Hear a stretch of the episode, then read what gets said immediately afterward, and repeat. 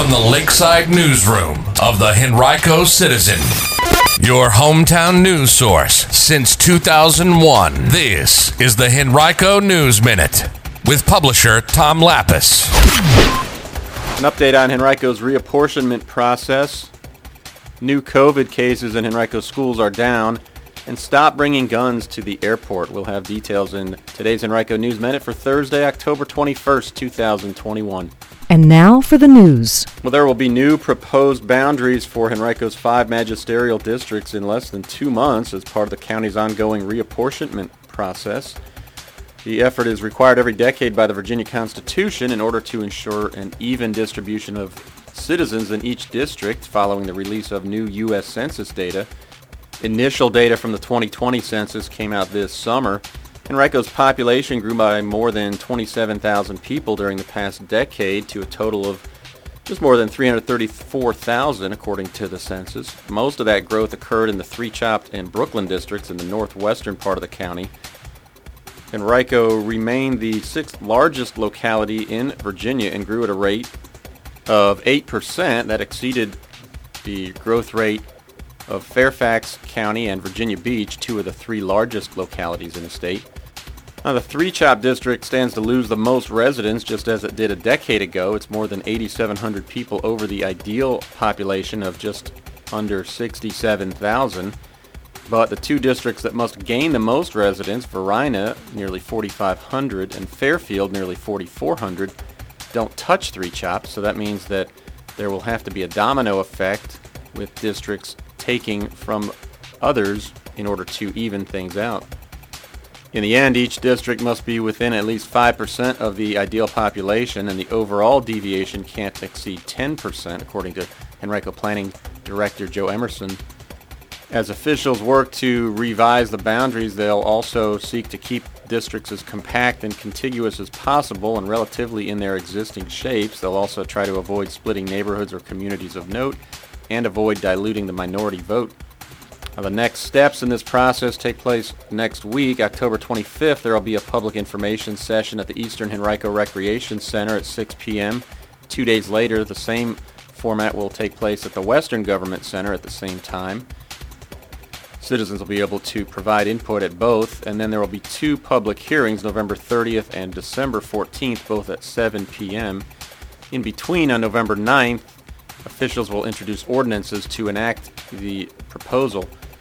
The county then will submit its proposal to the Attorney General's office for pre-clearance in order to comply with the Virginia Voting Rights Act from earlier this year. Then the new district should take effect in February of next year. If you have questions, you can visit henrico.us backslash R E A P P two thousand twenty-one. For the second straight week, Henrico schools have reported a decline in the weekly number of new school-related COVID nineteen cases.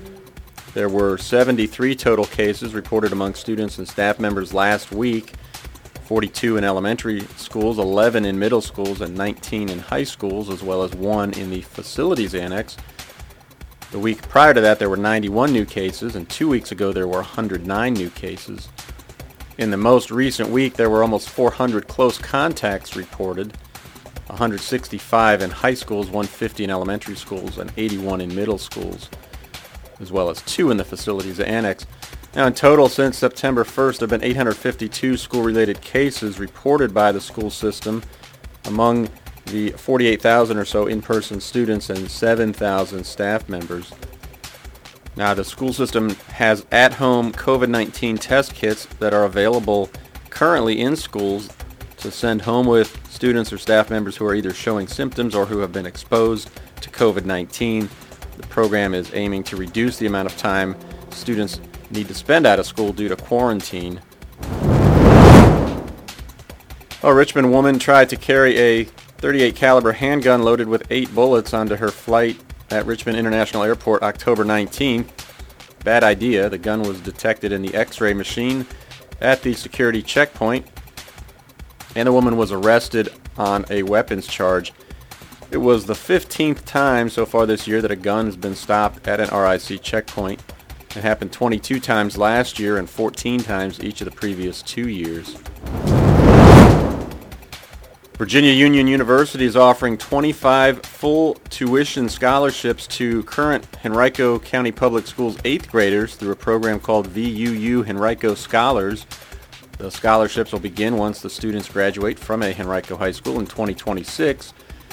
Recipients also will get college readiness support while they're in high school, and they'll participate in events at Virginia Union during that time. Non-tuition costs like room and board and other fees are not covered in the scholarships. Interested students can apply for the opportunity beginning November first and continuing through December seventeenth. Recipients will be selected and then announced in March. To learn more, visit henrico schools dot u s and look under Hot Topics.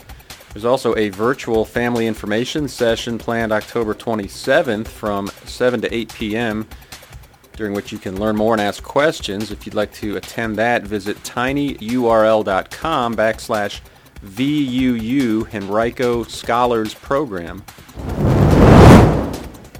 If you want to help the Henrico school system with matters related to health issues, now's your chance. You can apply for one of several spots on the School Health Advisory Board, which helps provide input on critical health issues from health policy to the coordination of school health programs. Parents, students, professionals, educators, and others in the community are invited to apply. The board is seeking representation from each of the county's five magisterial districts. If you're interested, visit henrico schools dot u s and look under Hot Topics. Applications are due by October twenty-ninth. Members serve for three years and may be reappointed.